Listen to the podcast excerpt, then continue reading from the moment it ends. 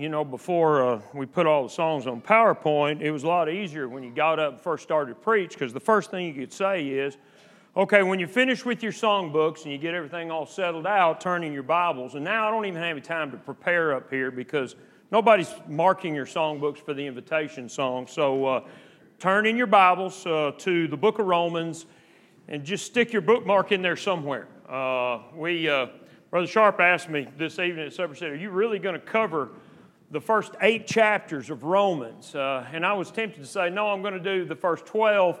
Uh, the, the, we are going to look at the substance of uh, uh really the first five chapters or so of Romans. And so uh, we'll jump around a little bit within those chapters. And so uh, if you'll mark your Bible, you'll be prepared as we get to that point. I bid you a pleasant good evening. It's Monday. If your Mondays are like most Mondays, you're probably thinking, man, I, have, I deserve a gold star for getting here tonight, and uh, you probably do. I appreciate that you are here. Uh, I know how gospel meetings are. I know there are a lot of you that are uh, folks still raising your kids, and uh, school's about to start, and you're going a hundred different directions, and you're probably tired and, and mad at least at one of the kids, if not two or three of them uh, and they're probably mad back at you. And so here you are, uh, and uh, I appreciate that you're here. I hope that it, uh, our study will be of some benefit to you, and it's an encouragement to me uh, that uh, you're supporting the meeting the way that you are. So thank you for being here tonight, and would ask you to give your attention to the things that we want to talk about. I am not a PowerPoint guy. I, I, use it occasionally at home when I'm teaching class. I rarely use it when I preach. And so uh, I'm going to try this this evening. And uh, uh, if I just give up on it halfway through, just stay with me, not with this, okay? So I, I want to begin by asking you a series of questions. So, see, this is already messed up from what I was uh, expecting it to do. And I want you to be honest, okay? And here are the rules about the questions. Uh, I'm going to ask you to raise your hand. Uh, uh, uh, in, in, answer to the question, but I don't want you to look around at anybody else uh, to see what their answers are. And when you hear the questions, I promise you, you're going to be tempted. I know I've seen this happen before. Um, how many of you, by show of hands, want to go to heaven when you die? Okay? Put your hands down. How many of you feel pretty good about your chances of going to heaven? When you die. Okay? Less hands up. Here's the question How many of us are sure? Okay, now this is what just happened. It happens every time. One or two people raise their hand. And then the, somebody else over here catches out of the corner of their eye and go, well, if they're sure. Uh, and it starts off with just one or two, and by the time it's done, there's maybe a half dozen, and that's usually about it. That's a hard question for Christians to deal with. It's a hard question for our brethren to deal with. And I think there's some reasons that that's a hard question to deal with. Uh, you can look at people in the scriptures. Uh, the Apostle Paul writes a lot about the anticipation of the end of his life, and you see it especially in a few of his epistles where he's getting close to the end uh, of his life. And, and some of the things that he says about his own future are quite impressive. In 2 Timothy chapter 4, beginning in verse 6, the Apostle Paul offers these statements I'm already being poured out as a drink offering. The time of my departure is at hand. I've fought the good fight. I have finished the race. I have kept the faith. Finally, there is laid up for me the crown of righteousness, which the Lord, the righteous judge, will give me on that day, and not to me only, but to all those who love his appearing. To the Philippian brethren, he wrote these words For me to live is Christ, but to die is gain. If I live on in the flesh, this will mean fruit from my labor, yet what I choose I cannot tell. I am hard pressed between the two, having a desire to depart and to be with Christ, which is far better. Nevertheless, to remain in the flesh is more needful for you. And to the Corinthians, he offered these words Even though our outward man is perishing, yet the inward man is renewed day by day. Our light affliction, which is but for a moment, is working for us a far more exceeding and eternal weight of glory. While we do not look at the things that are seen, but at the things that are unseen. The things that are seen are temporary, but the things that are not seen are eternal. We know that if our earthly house, this tent, is destroyed, we have a building from God, a house not made with hands, eternal in the heavens. In this we groan, earnestly desiring to be clothed with our habitation, which is from heaven, if indeed, having been clothed, we shall not be found naked. You know, if you were to ask the Apostle Paul, are, are you sure what's going to happen to you when you die? You, you read those writings, there's no question in his mind what's going to happen to him. And, and I think we look at that and say, well, yeah, but it's the Apostle Paul. I mean, if anybody's going to be certain of his salvation, surely it's the Apostle Paul. And don't expect me to have the same kind of confidence that Paul had. He could be sure he was the Apostle Paul. Let me ask you something. You ever kill anybody? You, you ever break into somebody's house, drag them out, carry them off to prison, stand and witness against them uh, uh, to the point that hopefully they are put to death simply because of their convictions? You, you ever done that? Paul describes himself as he looks at his history and those things Paul did before he became a Christian, describes himself before Lord, the Lord as a blasphemer, a persecutor, an injurious man, a violent aggressor. And and you start looking at, well, these are the things that Paul did, and yet Paul was sure he was going to go to heaven. Maybe we ought to reevaluate. You're raising your kids, and we're going to talk about this a little bit tomorrow night. And, and, and you're trying to, hopefully, what you're trying to do as a parent is prepare your kids to go back to God. That's why He gave them to us. Uh, if you can't offer your kids some assurance, hey, what I'm going to teach you and what I'm trying to instill in you as a parent as you grow up, this is the key to salvation, and you know what's going to happen to you. If you can't offer them some assurance, why would they listen to you? You try to talk to your friends about the gospel of Jesus Christ. Do we tell them, you know, the Lord said, He that believes and is baptized has a pretty good shot of getting to heaven when he dies. But, but you tell me, if, if we're trying to talk to people about the gospel and at the same time, we can't answer this question with any degree of confidence or certainty, just how effective are we really going to be? I, am going to tell you, folks, I, I think God's people ought to be certain about what's going to happen to us when we die. And, I don't believe that as a result of some kind of just uh, overconfidence or lack of understanding of the scriptures. I believe that this is something God expects us to, to have, this kind of confidence. And I understand how hard it is. Jesus said in Matthew chapter 7, Wide is the gate, broad is the way that leads to destruction. There's a lot of folks going in that, that way, and, and, and strait or difficult is the gate, narrow is the way that leads to life, and there are few that find it. And we look at ourselves and think, but that's, I just don't think I, I, I'm, I'm not sure I'm going to be one of the few. So that's what I want to talk with you about.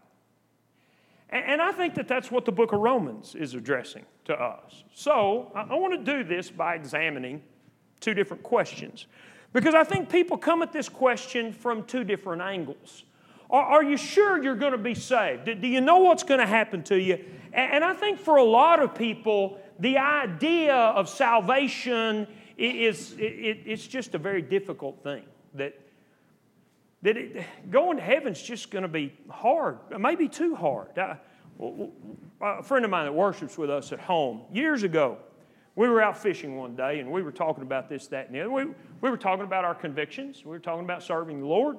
And, and he made this observation to me. And, and this is the statement that he made. You know, he said, Russ, I really do. I try to serve the Lord, but there are days when I just think it's just, it's just too hard.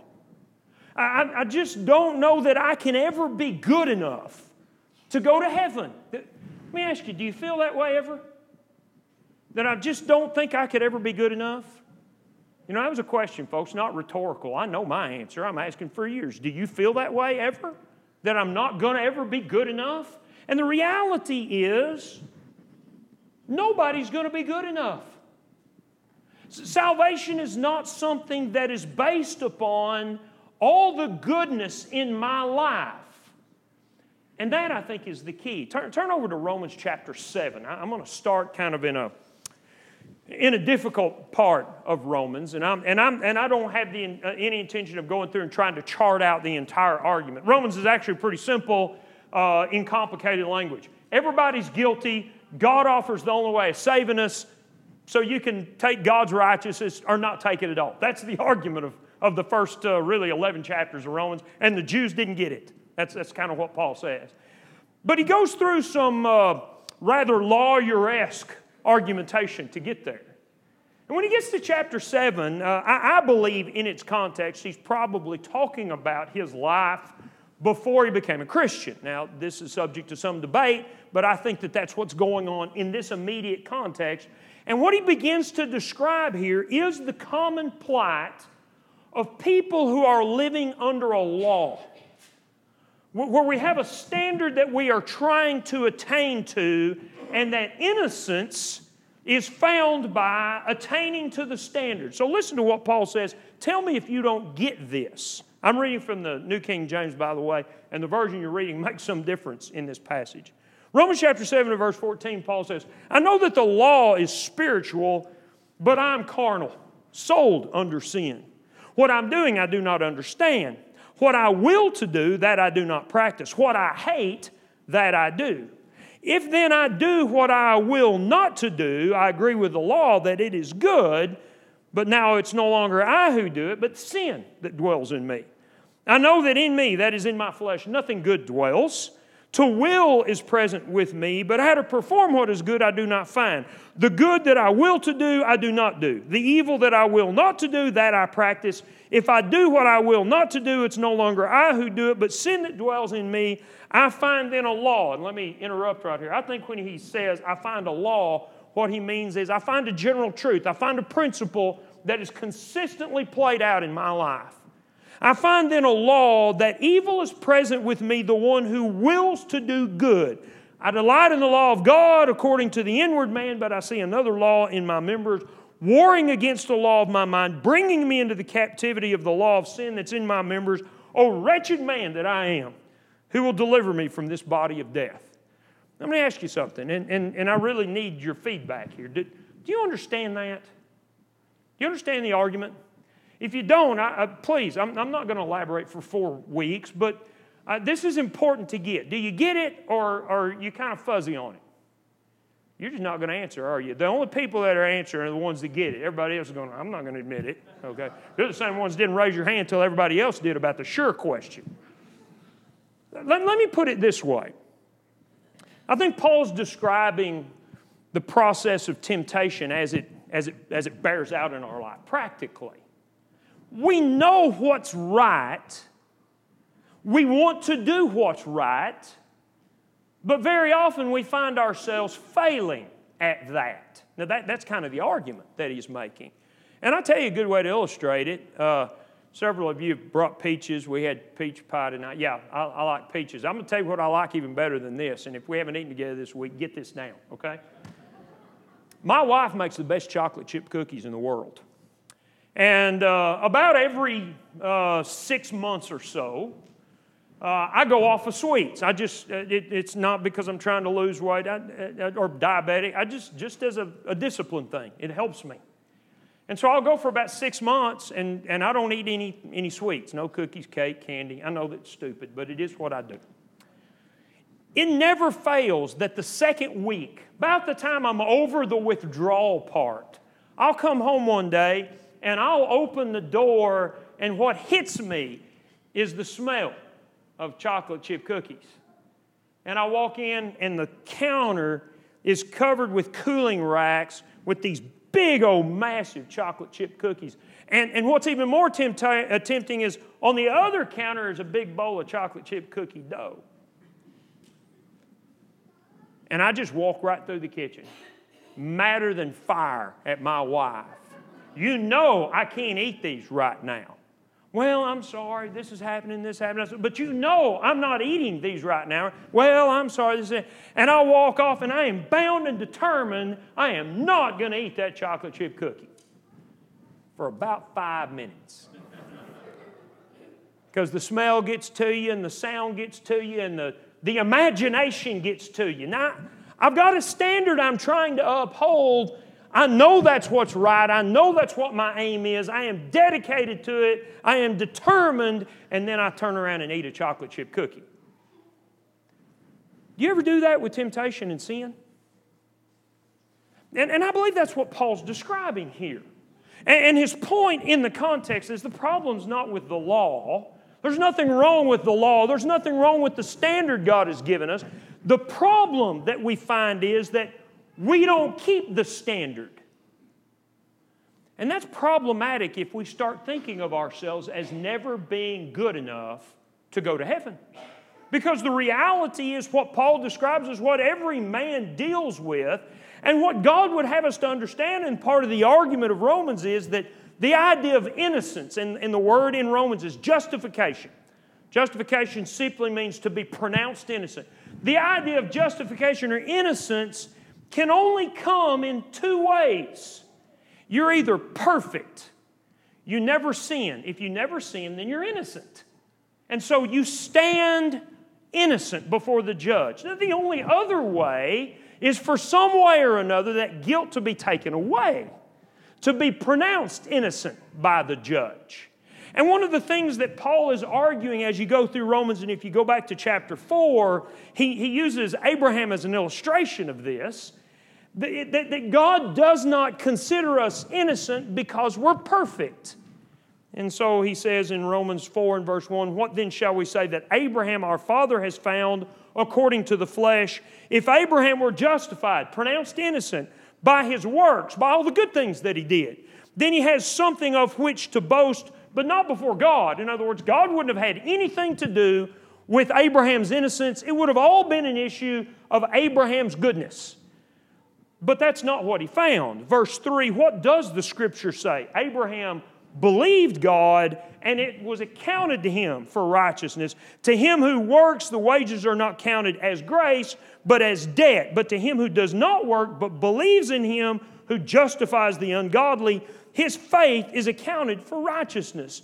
The, the point is that Abraham discovered, and, and we can go all the way back to the Old Testament and realize that Nobody stands innocent before God because of how good they are. Now, now I'm going to tell you something that I have seen in my life. I grew up, pardon the phrase, in the church.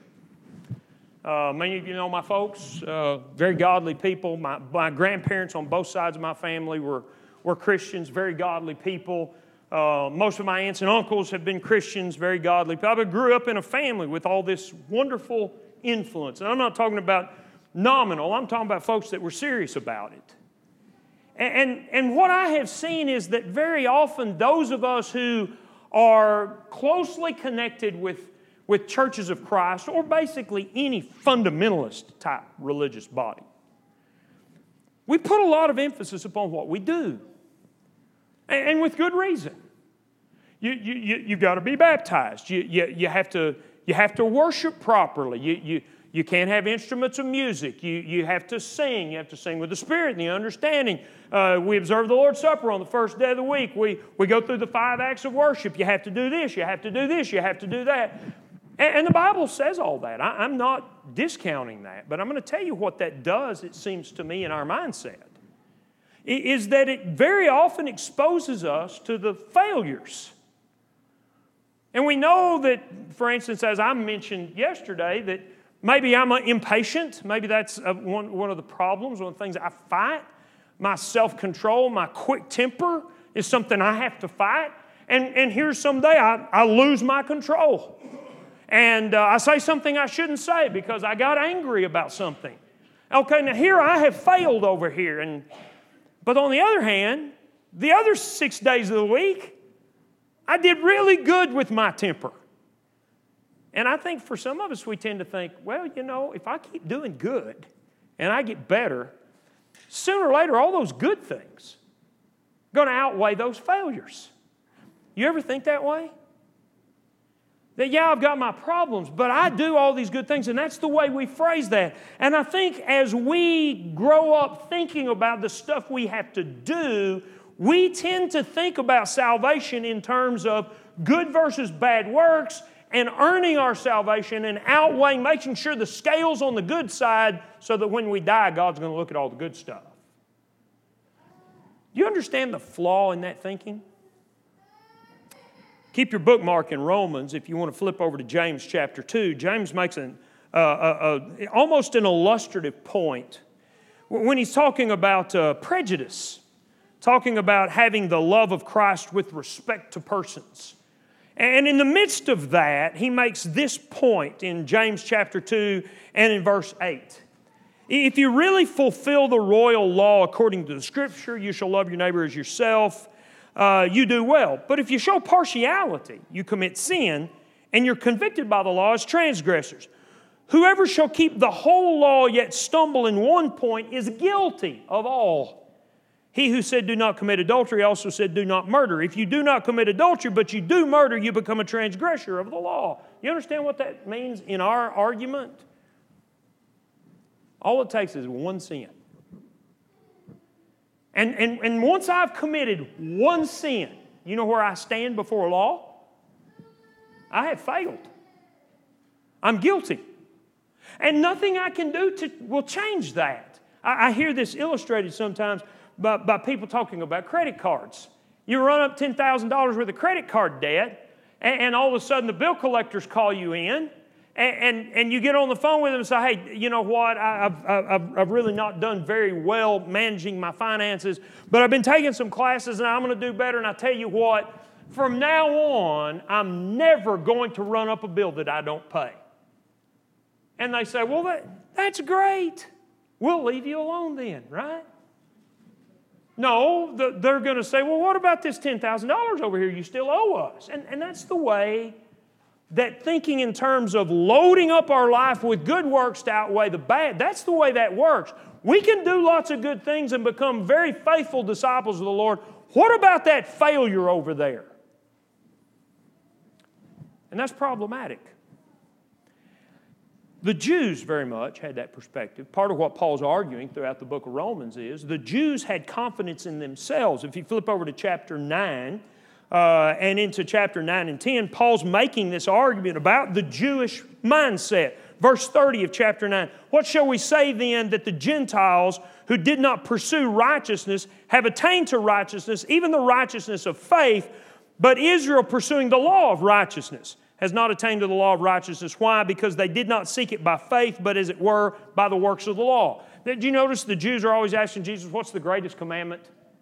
Well, in their thinking, if, if I'll get the right ones, if I'll get the big ones, then everything else is okay, and that'll take care of the small ones. And the problem is that what we realize is we stand guilty before God. And if that's the way you think about salvation, then I guarantee you, you're going to look at your life and go, man, this is just really hard. But here's the solution. The, the reality is because God placed us under a law, and He makes this argument in Galatians 3, He makes this argument in Romans. Because God placed us under a law, what we have learned is that we are miserable failures. Romans chapter 3. All are convicted of guilt before God. All have sinned and fallen short of the glory of God. And it really doesn't matter if in chapter 1 you're a Gentile who never had the, the revealed law, or in chapter 2 and 3 you're a Jew and understood what you were supposed to do. What you realize eventually is, I have failed before God and, and, and I don't have a way to fix that. And so, what God has done is to provide justification, and God is the power. Not my goodness, not my works, not my perfection. God is the power. So back up to chapter 3, which is really kind of the essence of the argument, beginning in verse uh, 21 or 20. Therefore, by the deeds of the law, no flesh will be justified in his sight, for by the law is the knowledge of sin. Now, the righteousness of God, the right way of saving us, is, is revealed apart from the law, being witnessed by the law and the prophets, even the righteousness of God, which is through faith in Jesus to all and on all who believe. All have sinned and fall short of the glory of God, being justified, made innocent, freely by His grace through the redemption that is in Christ, whom God set forth to be a propitiation by his blood. Now, this is the part of the gospel that we all know, that we all appreciate. I stand innocent before God because Jesus came, lived a perfect life, and took the punishment. And were it not for God's grace in providing that, and that's the concept of grace. This is the disposition of God toward us. Knowing that we were miserable failures and we had no hope separate from what He has done, God has made provision. You read Ephesians chapter 2, beginning in verse 1, and he makes the point that we were all dead in our trespasses and sins, and now we're made alive by God through his grace provided in Jesus Christ. And I'm going to tell you something, folks, uh, among our brethren. I, I recognize that uh, e- even, even some, uh, some of our brothers and sisters are, are, are a bit cautious about putting too much emphasis upon the grace of God. Now, and I understand that. Calvinism has done terrible injustice to the concept of God's favor for us. But, but I'm going to tell you something. We had better come to the appreciation that the only way we're going to go to heaven is because Jesus Christ died for us and God forgave us. And we can start today and never sin again, ever. And we will deserve to go to hell. Salvation would be terribly hard. In fact, salvation would be too hard were it not for the disposition of God, the offer, the grace of God that brings salvation has appeared to all men, Titus chapter 2. If it weren't for what God has done for us, we'd have no hope. Because of what He has done for us, I'm going to tell you something. We need to get out of this mindset that says, I'll never be good enough. No, we won't. And God's taking care of that. Now, that's the big part of the lesson. I know if you're looking at your watch, you're thinking, whew, that's just point one. Well, there's another side to this, and, and, and, and, and this side of, of the way people look at salvation, I think, is what we very often come into conflict with as we talk to our religious friends. There are a lot of people that, that believe that, that salvation is just really, really easy they would put all the emphasis upon God's doing. It, it is the, the practical manifestation of real Calvinism that salvation is God's doing. It is all God's doing. I can't do anything to ever merit my salvation. It's God who creates faith. It's God who changes the heart. It's God who does this. It's God who does that. And, and, and really, as long as I'm honest and sincere, it doesn't really matter what I believe or do. God does all the saving. And that's a real appealing doctrine, except that the scriptures don't necessarily coincide with that mindset. You know, the Apostle Peter on the day of Pentecost, very often we're so busy quoting Acts chapter 2 and verse 38 that, that we fail to appreciate that in chapter 4, that in verse 40 of the same sermon, at the end of the sermon, it says that Peter exhorted them with many other words, saying, the old version says, save yourselves or be saved. You know, that's demanding something of them. Uh, Paul tells the Philippians in chapter 2 work out your own salvation with fear and trembling. And, and there are a lot of people that don't like that point because what that argues is you can determine whether you're going to go to heaven or not. Well, wait a minute. I thought you just said it was an issue of God's grace. Yes, it is an issue of God's grace. But the reality is, it's not only an issue of God's grace. What God expects of us is, salve, is, is, is, is, is faith. That, that the innocence that God offers to us is not limited to what God does. Go back to chapter 3, where we just read a moment ago, beginning in verse 21 the righteousness of God apart from law is revealed, being witnessed by the law and the prophets, the righteousness of God which is through faith in Jesus to all and on all who believe. There is no difference. Do you appreciate that nobody can have faith for you? You, you young people, I don't know how much you're able to keep up with this. I, I recognize that this is, you may think of it as very technical, it's actually very fundamental stuff. But, but I want you to understand something that you have to grapple with as your parents are raising you, and especially those of you who are a little bit older, teenagers, early 20s. As much as your parents would like to have faith for you, I would love, to do this for my girls. No, nobody can decide that they trust God for you. you. Your parents can't have faith for you. They can do everything to try to encourage your faith, but they can't do that. Only you do that. And that's an important consideration. That faith is our responsibility, and while much of the religious world looks at faith as something separate from any kind of work, the reality is faith is something we do. Faith is a work. Faith is something that we exercise. Faith is something that we weigh. John chapter 3 and verse 16 God so loved the world that whoever believes in him. Well, what brings about belief? Well, I have to look at the evidence and I have to weigh it and I have to reason through it and I have to decide whether it's credible in my mind. And then I have to decide whether I'm going to take it and give my entire life to serving God because I find the evidence credible. That's why Hebrews chapter 11 and verse 6 says, Without faith, it's impossible to please God. He that comes to Him must believe that He is, and that He is a rewarder of those who diligently seek Him. And that's the rub for much of the religious world. It's what it does is demand something of us. There's a lot of folks. I, I we, we, live in a little, we live in a little community outside of Beaumont, Lumberton. About uh, probably now 12, 15,000 people. Little school. We've been there a long time. We know a lot of the folks in town, know the families that are the big shots in town, you know, the big, the big fish in that little bitty pond, uh, and know the administrators, know the school board members. And and, and because we've known these people for a long time, uh, uh, we, we get included in their Facebook posts and all this stuff. And, and, and, and, it never ceases to amaze me that some of these people give themselves out to be very religious people. I mean, one day they'll have something on the internet about uh, the Lord is my shepherd and how, you know, uh, some passage, some quote, some picture of them at church. And then the next post, they're at the they're at the Guadalupe River running around with next to no clothes on, chugging beer with all with their buddies, and having a big old time. And, and I look at that and I think, how can you have this mindset about God and live like this? Uh, and I, I'm going to tell you what the answer to that is.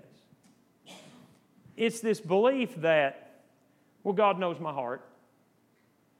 God's a good God. He doesn't want to punish anyone. And I'm honest about that and I'm sincere, and He's going to save me. I'm going to tell you something that's hard to deal with when you're talking to people about the gospel. And that is that, that faith is a lot more than just accepting that God is.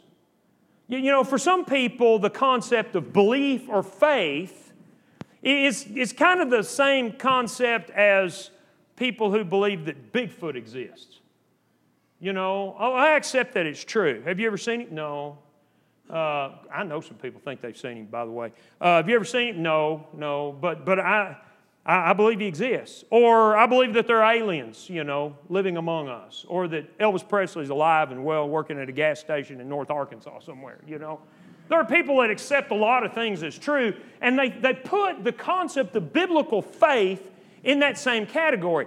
I accept that Jesus lived, I accept that God is, I accept that He died for us, and that's faith. But the reality is, you look at just a fundamental definition of the term, W.E. Vine is not a uh, I mean, he's, he's, a, he, he's a good etymologist, but he's not the greatest scholar that ever lived. But, but his definition of faith is a, a firm persuasion, a conviction based on hearing. And as you read through the Bible, what you will find is there are some elements to that concept. The, the, the first one is uh, a conviction that acknowledges God's revelation. And the second one is that that conviction results in a relationship with God where we give ourselves to His will. And the third one is that we live in such a way that manifests that we trust Him. And you think, well, that's all technical. No, it's the same thing that we have when we trust anybody. If, if I were to get Jacob, I mean, I, I know Jacob's family, known his family for a long time, but I don't know him very well. If I were to get him up here and say, I want you to, uh, I want you to stand right here. I'm not going to ask you to do this because I'm going to, to get you stand right here and I'm going to stand right behind you. And I want you to fall backwards and I'm going to catch you. Do you believe me? And he would say, Yes. Uh, does he have faith in me? Only if he falls. You know, it's one thing to acknowledge something as real, it's something totally different to act as a result of it. I mean, turn over to, to the 23rd Psalm. This is one of the most famous passages in all the Bible. You see it in stores everywhere, you see it in people, on the walls of people's houses. And, and, and people say, yeah, This is a wonderful psalm about faith, but it's a psalm about following. And faith and following go hand in hand. The Lord is my shepherd, I shall not want. He makes me to lie down in green pastures. How did I get to those green pastures? I followed the shepherd. He leads me beside still waters. He restores my soul. He leads me in the paths of righteousness for His name's sake. Do you see the theme that's developing? I'm going wherever He's going. I'm doing whatever He's asking me to do. Verse 4 Even though I walk through the valley of the shadow of death, and that's all very poetic imagery, but the point is, on both sides of me, I'm about to die. There are things about to kill me. I'm a sheep. There's wolves all around me. And even if the, even if the shepherd walks me right through the middle of them, I'll fear no evil. You're with me. You, your rod and your staff comfort me. You prepare a table before me in the presence of mine enemies. How many, wants to, how many people want to sit down and eat with all your enemies around you? And the picture is all your enemies around you ready to kill you. And yet, because my shepherd is there. I'll go where he wants me to go. I'll do what he wants me to do, whatever he asks me to do, because I trust that he's going to take care of me. I will fall all day and let him catch me because I trust him. And, and so when you take this concept and apply it to this mindset that I really don't have to do anything, salvation is all God's doing, that kind of throws a wrench in the works because what faith demands is that I've got to do something. And for those of you, again, young people whose parents have raised you and they're godly people and you go to church all the time, I, want you to understand something. That doesn't account for diddly until you decide you're going to serve the Lord.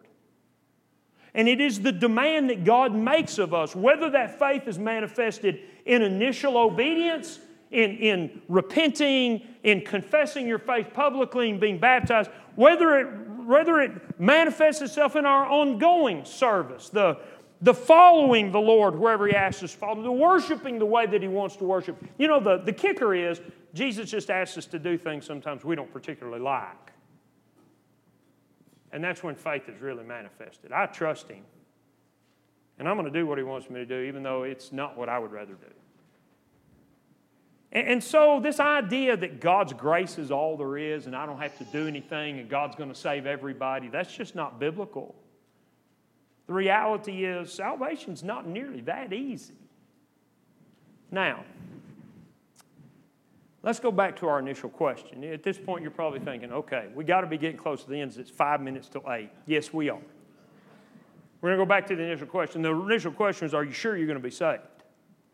And, and, and I think the way you answer this question is that you appreciate the balance in these two concepts. That we can't be saved without God having done something. Because we can't deal with our own guilt, we can't get rid of our own sins, we can't undo what we have done, we can't outweigh the negatives with the positives. And were it not for the grace of God and the provision that He made of a perfect sacrifice, we would have no hope. But at the same time, we have to do something. We have to give ourselves to, to His service. We have to follow Him. Jesus says, Why do you call me Lord, Lord, and do not the things that I say? And so, what we come to appreciate is when we realize that we need God's grace, and at the same time, we have to manifest our faith now salvation becomes something that is uh, not only attainable, but realistic. Something you can have your confidence in. And, and I think for some reason or the other, we have a problem with this balance. Our job, folks, and in fact, uh, before I make this observation, turn back to, uh, to Romans and look at chapter 5 and look at verses 1 and 2 because this is kind of the practical conclusion that Paul makes of this argument. Therefore, having been justified, pronounced innocent, by faith, by my trust in God, we have peace with God through our Lord Jesus Christ, through whom we have access by faith into the grace in which we stand and rejoice in the hope of glory of God. We've got to have what God did. We've got to do something for ourselves. And the result of that is we can stand confident that God's going to save us. Now, here's the application we got a big job. Jesus in the Sermon on the Mount, Matthew chapter 5 and verse 48 says, I want you to be perfect as your Father in heaven is perfect.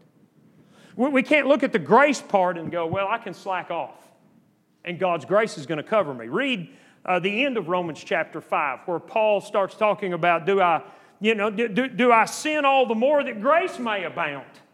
The more I sin, the greater the grace of God. The more I sin, the greater the forgiveness of God. To God be the glory. Look at all these sins He has forgiven, and I have been saved, and it's all because of the power of God. Paul goes into chapter 6 and he says that God forbid that you think that way. You died to sin when you were baptized, and when you die to something, you don't do it anymore. So our job is to try to be perfect. 1 Peter chapter 1. Be holy as your Father in heaven is holy. And, and if you're thinking the way we started, you're going, I can't ever be perfect. No. You're not ever going to be perfect. And neither am I. But my job is to try to be. And, and then we need to have some confidence in the promises of God. I think this is the challenge for us. How could God ever save me with all I've done? How, could God still be merciful to me? I'm trying to, to, to be godly, but you kind of default to that Romans 7 the things that I know I do, should do, I don't do. And I think even for those of us who are Christians, that characterizes our life very often. And we feel so overwhelmed by that guilt, we think there's just no way. And the reality is, God promises. If we walk in the light as He is in the light, we have fellowship with one with another. And the blood of Jesus Christ, His Son, cleanses us from all sins. If We confess our sins. He's faithful and just to forgive our sins and to cleanse us from all unrighteousness. He that believes and is baptized shall be saved. Come to me, all you that labor and are heavy laden, and I will give you rest. How many times does the Lord have to tell us, I'll take care of you?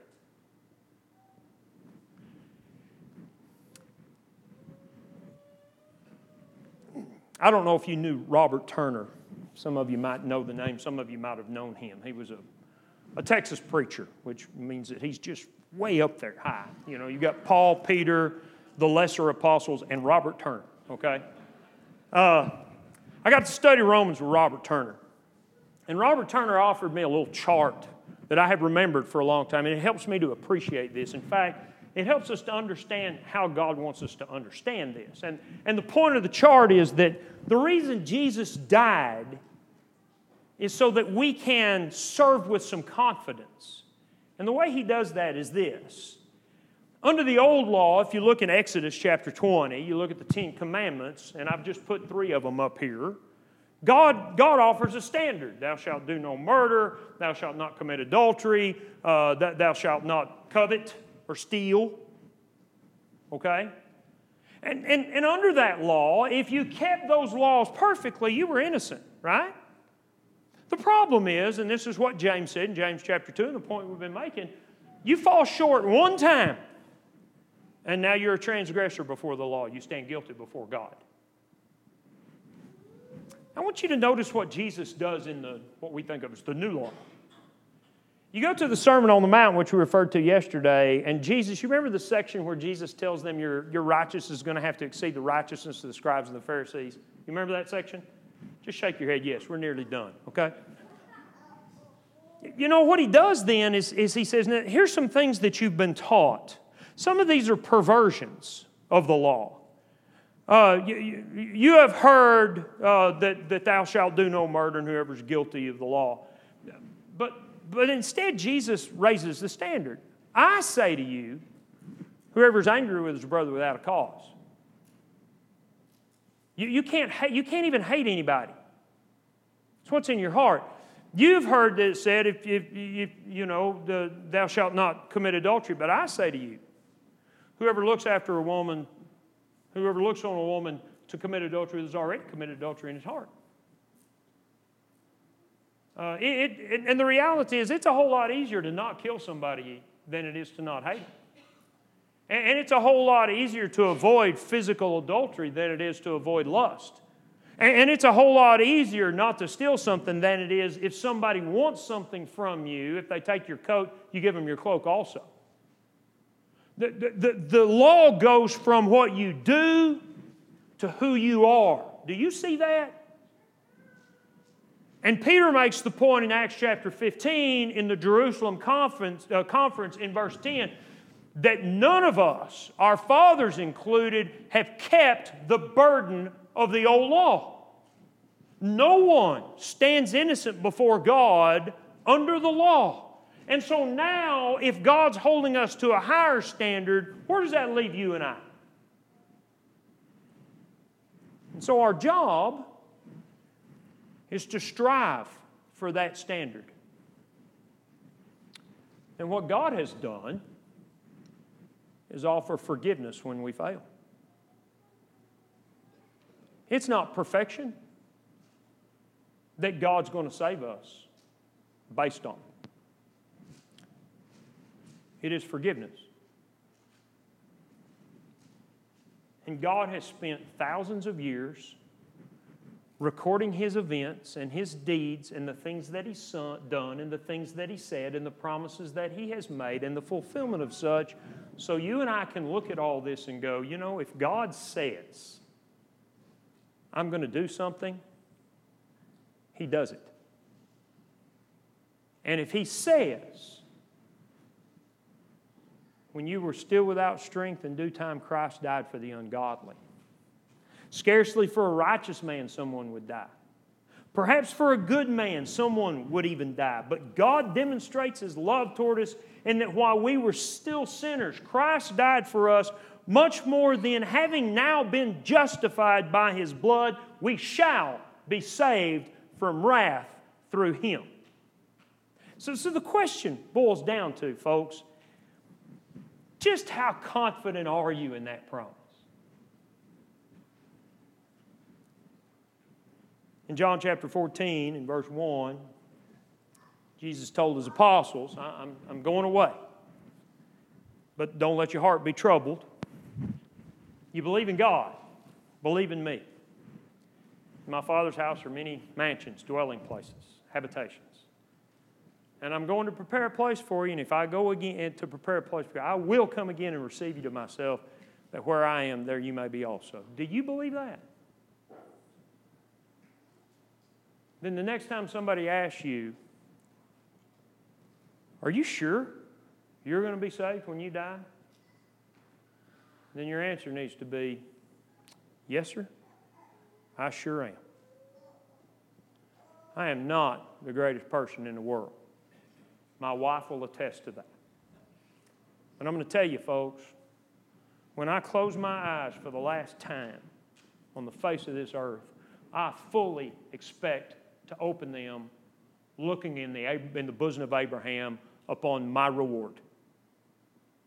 Because God promised me, if I will try to serve Him faithfully, He'll save me. And we need that. We desperately need that. So, I offer those considerations for you to go and study Romans and to walk away serving with some confidence because of the God that we serve and the blessings He's provided. If you've never obeyed the gospel of Jesus Christ, that's your part. Show your faith, change the way you think, turn and decide you're going to serve Him. You may not be perfect every day, but you're going to get up, you're going to confess your sins, and you're going to keep serving, and He's going to forgive them. Be baptized for the remission of your sins. Not because there's any grand power in the water, but because God says, This is what I've asked you to do to show your faith. It symbolizes what Christ did for you. You do that for me. And I tell you what, you do these things, and I'll forgive you. And I'll keep on forgiving you as long as you keep coming back to me.